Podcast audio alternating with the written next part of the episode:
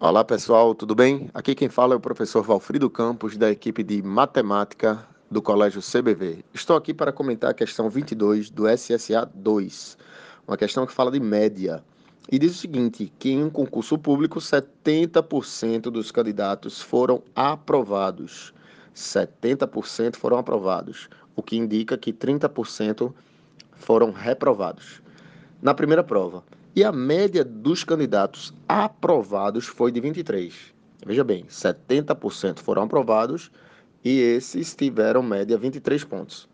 Se a média de todos os candidatos que fizeram concurso foi de 20 pontos, qual a média dos candidatos que não foram aprovados? Pois bem, estamos diante de uma, de uma média aritmética ponderada.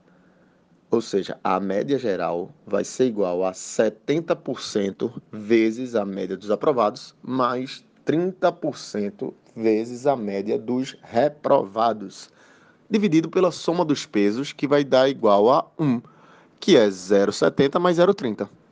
Substituindo a média geral por 20 e substituindo a média dos aprovados por 23, você fazendo essa continha aí rápida, você vai encontrar que a média dos reprovados foi igual a 13.